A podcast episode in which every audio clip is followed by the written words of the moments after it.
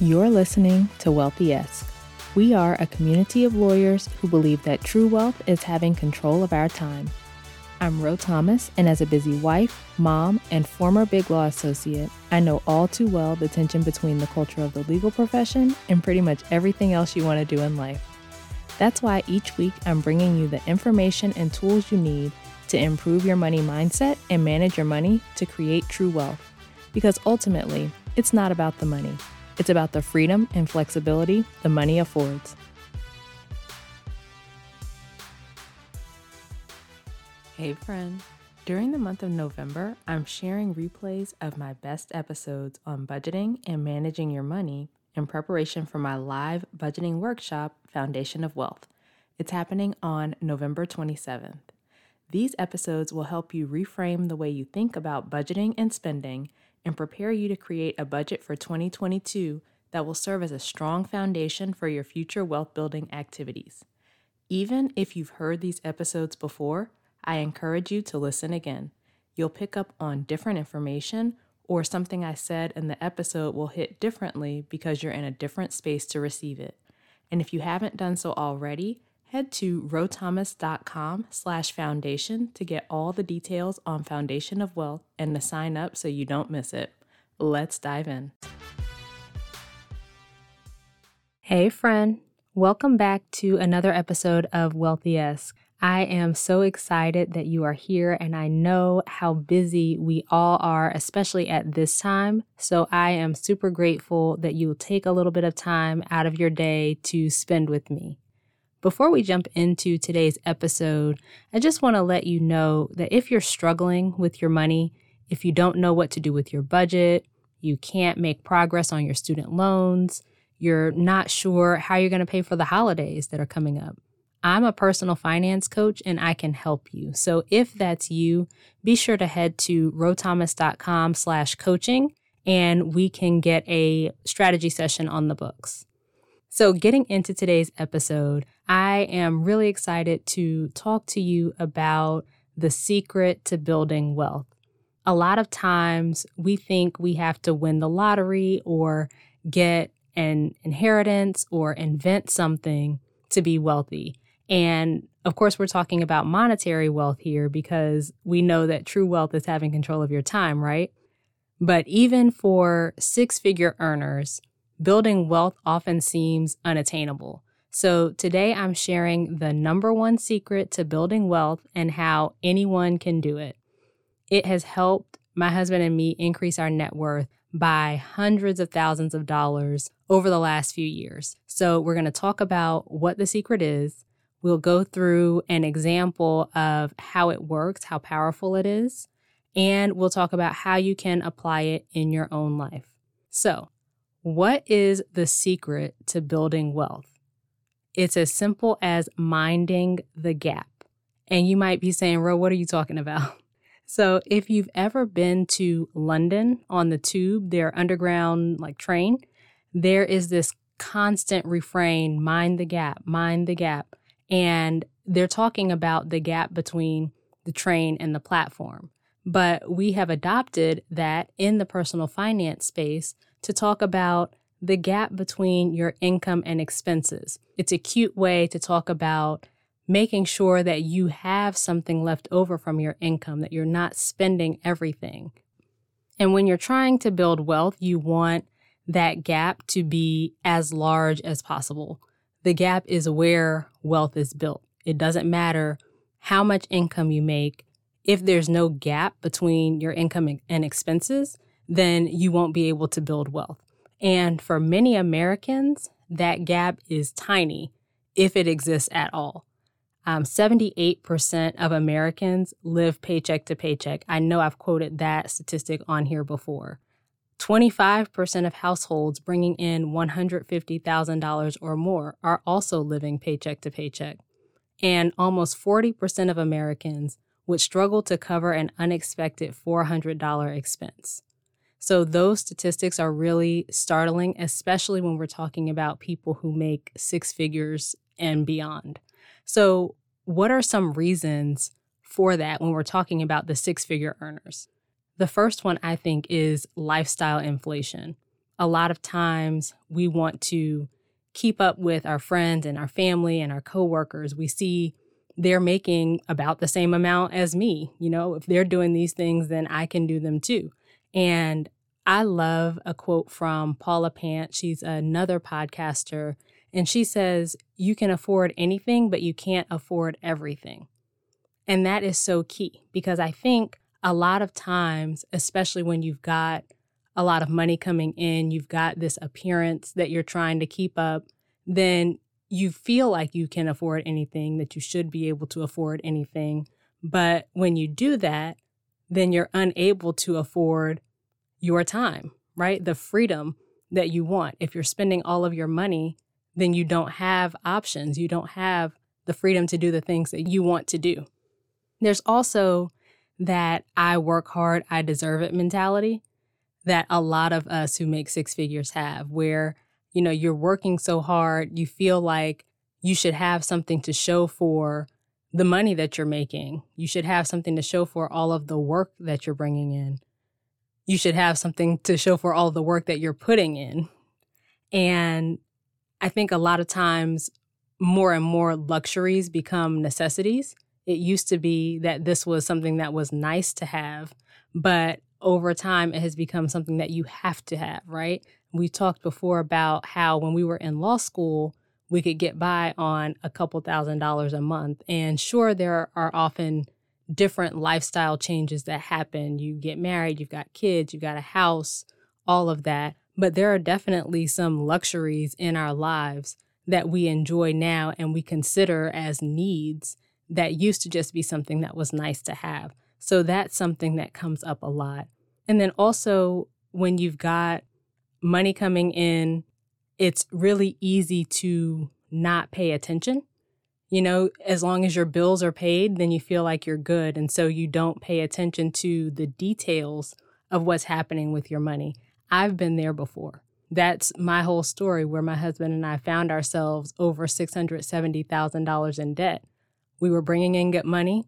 Our bills were paid every month. We paid our credit cards in full. We were even able to save a little bit, but we just weren't paying attention. And so we didn't have that gap that we wanted, or we didn't have as large a gap as we could have had if we were being more intentional with our money. A lot of times people are living paycheck to paycheck and don't realize it. But when you are using next month's money to pay this month's bills, then you're living paycheck to paycheck. And there's no gap between your income and expenses in that situation, but you don't realize it because there's more money coming in.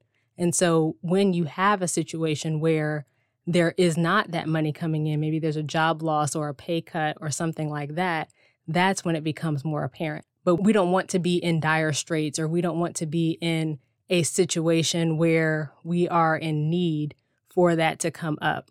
We don't want there to be some emergency issue for us to realize that that's the position that we're in, right? We want to be on top of it. And if we are looking at our finances, paying more attention up front, then we can course correct before it's a need that we have to do so. So now let's look at an example of how this gap idea works. So let's say that you bring in $100,000 after taxes and you want to save enough to take a year off. And I know that's a little bit different from what we were talking about with building wealth, but this is a concrete example of how it can work. So you make $100,000 after taxes, you want to take a year off. And currently, you've got a $10,000 gap. So you spend about $90,000 per year and you're able to save $10,000. At that rate, it would take you nine years to save enough to take one year off. Let's say that instead your gap is $20,000. So you are spending $80,000 a year and you're able to save $20,000 a year just increasing the amount that you're able to save, increasing that gap between your income and your expenses, now it only takes you four years to save enough to take a year off. And let's say that you go all out and you decide that you're going to live on $50,000 and put aside $50,000. Now it takes you one year to be able to save enough to take a year off. So maybe your thing isn't taking a year off, right? But that is a way to think about this in really concrete terms. Think about how much you can invest. The exponential rate at which you can save and invest just from growing that gap between your income and expenses is huge. So that's the thing that I really want to show with that example. Just growing that gap between your income and expenses, just increasing your savings rate a little bit has exponential effects.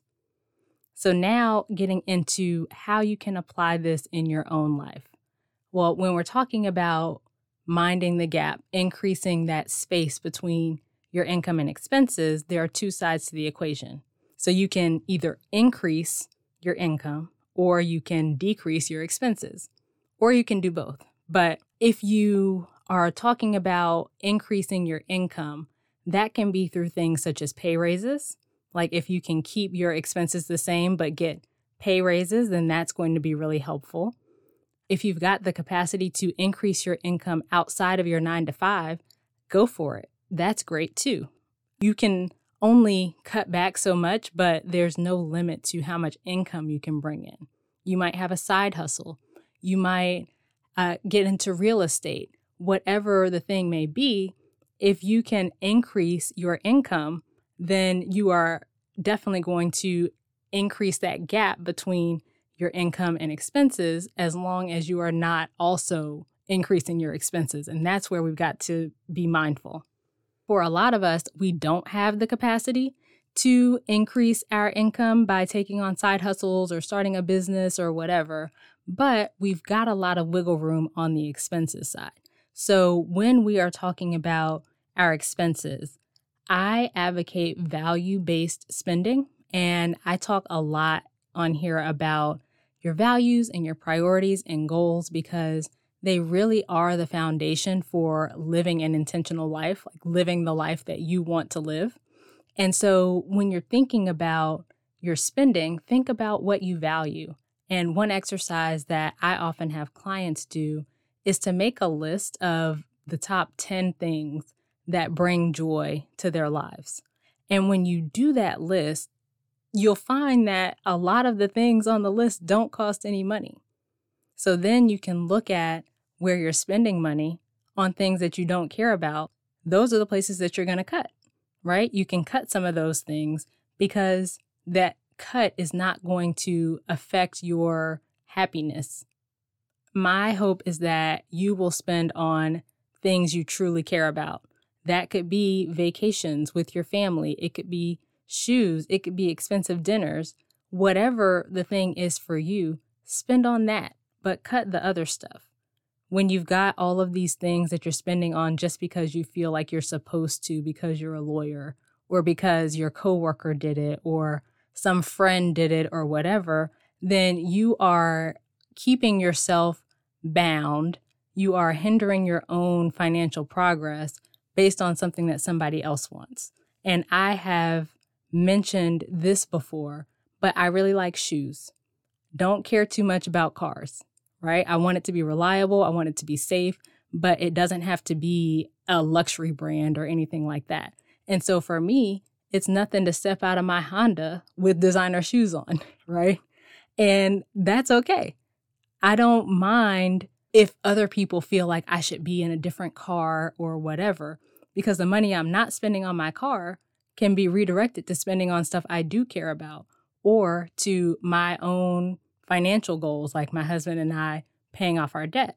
So the point is, it's a trade off that you're making that allows you to keep your expenses down, grow that gap between your income and expenses, and make the progress that you want to on your money, build wealth, whatever your goal is. Something else to consider is the big three when you're talking about your expenses. So, all of the personal finance people, talk about, well, if you would stop buying lattes, if you would stop with the avocado toast or whatever the thing is that they're harping on these days. But honestly, your $5 coffee is not moving the needle as much as if you've got $3,000 on your mortgage or your rent, right? So the big three are the three expenses that most people have that cost the most. So it's housing, food, and transportation. And on the housing side, I recommend that you strive for 25% of your take home pay or less. I know that that's hard in some higher cost of living cities, but it is actually doable. Just you might have to get creative. So I heard a story of a woman in New York. I think she was just outside of the city, but she's spending on average $86 a month on her place because she leases a four bedroom apartment and then rents out the other three units on subleases. So those other three people are paying the rent on the apartment and she's paying on average $86 a month. And I'm sure that there are, you know, some other expenses that come in there maybe when one of the units is not rented out, then she's got to pay a little bit more or whatever. But she got really creative there and she's able to pay much less than most people in the country in one of the highest cost of living areas in the country. So just think about that. Like saving money on housing doesn't always have to mean that you have to move. Like moving might be a good option for you, but you can get creative. If you've got space that you can rent out, do that. Same with transportation. It doesn't necessarily have to mean that you sell your car and, you know, get one that's less expensive or whatever. Maybe you can walk sometimes or carpool or, you know, take public transportation if your city has public transportation and it doesn't only go like four places like Atlanta, right? But I mean, obviously, obviously, those suggestions are for when we're on the other side of this pandemic. But just getting creative where you can. For food, you can shop at stores like Aldi or buy in bulk at Costco and Sam's and all of that. It could be as simple as not eating out as often or meal planning so you don't get takeout in a rush panic right before dinner time. But the point is just we can get creative with how to control these larger expenses. And when we do that, it'll have a huge impact on your finances more so than giving up your daily coffee. Okay, so let's recap. Number one, minding the gap between your income and expenses is the key to building wealth. Number two, 25% of households making $150,000 or more are living paycheck to paycheck. Some reasons for that include lifestyle inflation, the work hard, deserve it mentality, and just not paying attention to what's going on with your money. Number three, increasing the gap between your income and expenses can have exponential effects on your wealth building. Number four, there's no limit to how much you can increase your income. So if you have the capacity, go for it. That is an excellent way to make your gap larger. And number five, focusing your spending on the things you value and getting wins in the most expensive areas of your budget, your housing, your food, and your transportation, will help you decrease your expenses exponentially. Okay, that's it for this week's episode of Wealthy Esque. Come on over to our private Facebook community, the Wealthy Esque community, and let's talk more about this idea of building wealth and growing the gap between your income and your expenses.